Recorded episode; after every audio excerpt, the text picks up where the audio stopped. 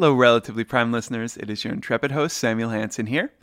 And it is time for the semi final round of the big internet math off from the Aperiodical. Now, the semifinal is featuring Matt Parker and Edmund Harris, and not me, even though I really was holding out some hope that they would just invite me back because of how great that Quaternions piece that I released, which would have been my quarterfinal entry last time around. But no matter, no matter.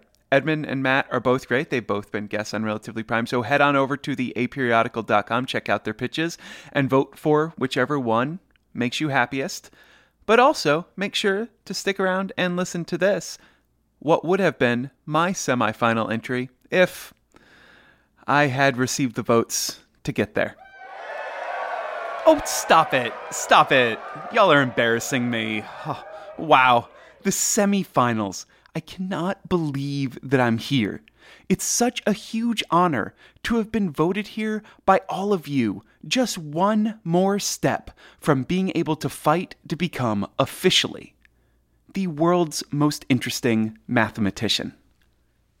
For the semifinal round, I want to talk to y'all about a major issue and how mathematics may help us better understand and fight it.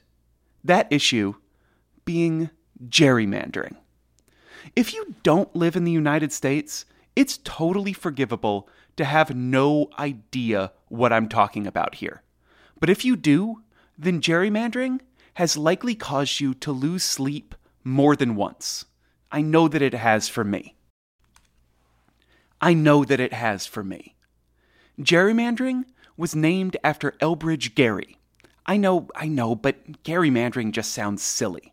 So, gerrymandering was named after Elbridge Gerry and a congressional district which slightly resembled a salamander that they signed into law as the governor of Massachusetts. Gerrymandering has come to be the blanket term for when a political party redraws a district in such a way that they benefit electorally. These benefits are primarily gained through packing, where a party draws a district so that all of their opponent's votes are concentrated in a small number of districts and therefore cannot meaningfully affect others, or cracking, which involves drawing districts to split up the opponent's votes amongst a bunch of districts so that they have less influence on any of them. Sadly, this has generally been considered to be totally legitimate, and beyond that, been considered to be smart political maneuvering in the United States, and it's been upheld as legal in courts, unless it can be proven that the gerrymandering was done based on race and not on partisanship. As you can probably guess, when districts have been gerrymandered, they can often come out looking weird. So weird that the worst offenders get nicknames. Like Maryland's third, the praying mantis, or Texas's 35th, the upside down elephant, or my personal favorite, Pennsylvania's 7th, goofy kicking Donald Duck. So, of course, over the years, mathematicians have looked at these weird districts and wondered how they might help.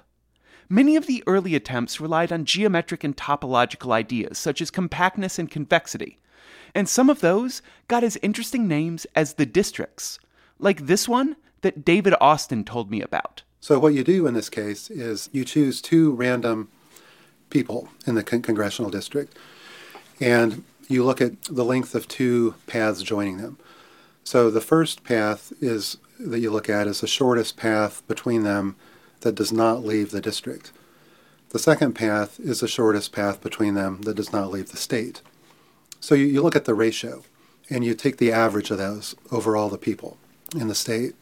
That average is called the bizarreness. But more recently, there have been non geometric additions to the mathematical arsenal for investigating the gerrymandering of districts, one of which got a lot of attention due to it being central in a partisan gerrymandering court case, Gill versus Whitford, which was argued at the United States Supreme Court this past year.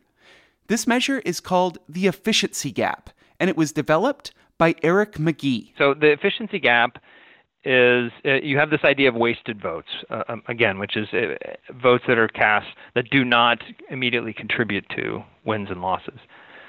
The efficiency gap just sums up all of the wasted votes for each party, takes the difference between them, and to facilitate comparisons across um, redistricting systems, it divides by the total number of votes cast. So it's it's just a it's just a simple balance between wasted votes. Disappointingly, the Supreme Court punted on that case and didn't make a decision either way.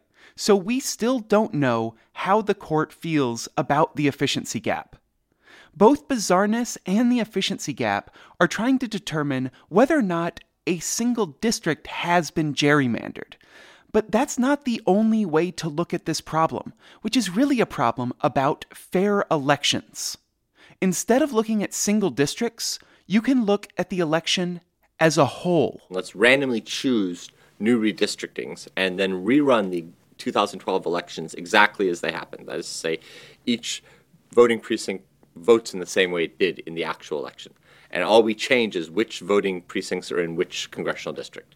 And we would randomly draw these. That was Jonathan Mattingly, who, along with Christy Vaughn, did this exact analysis for the state of North Carolina. No matter how you drew the district boundaries, we saw more Democrats elected under our randomly chosen district boundaries. So even though there were four elected back in 2012, our randomly chosen districtings had six, seven, or eight Democrats elected. With seven being the most likely.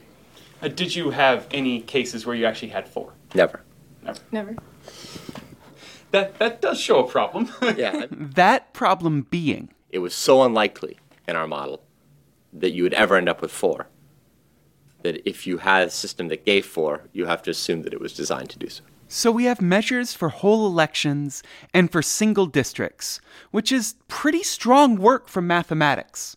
But where can we go from here?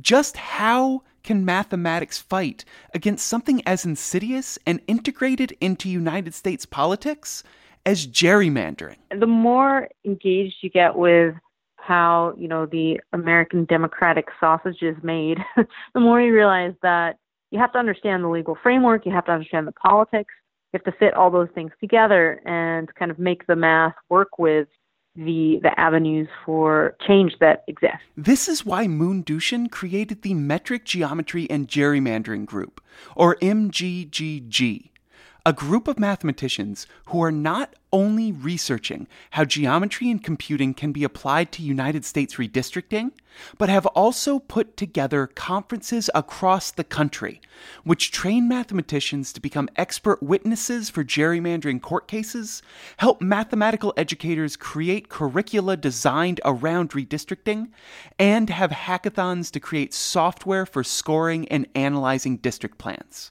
The battle with gerrymandering has already been a long fight, and it will continue on for longer still, no matter how much amazing mathematics is wielded by our defenders.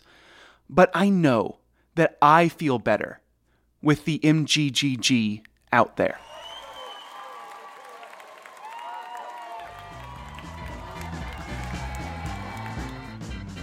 That is all the time we have for this match in the Big Internet Math Off. If you want to know more about the mathematics of gerrymandering or about the music and effects used in this match, you can check out the links under the player on the Aperiodical or on relprime.com. Or you can listen to the two different Relatively Prime episodes Samuel has done about gerrymandering and the mathematics of politics. You can find them at relprime.com slash mathematistan and relprime.com slash redistrict. Thank you for your votes, but really, really make sure that those votes are for Samuel Hansen, because if you don't, you will miss out on a story of hubris, artificial intelligence, death, and checkers in the final. So vote now, vote often, and of course, have a matherific week!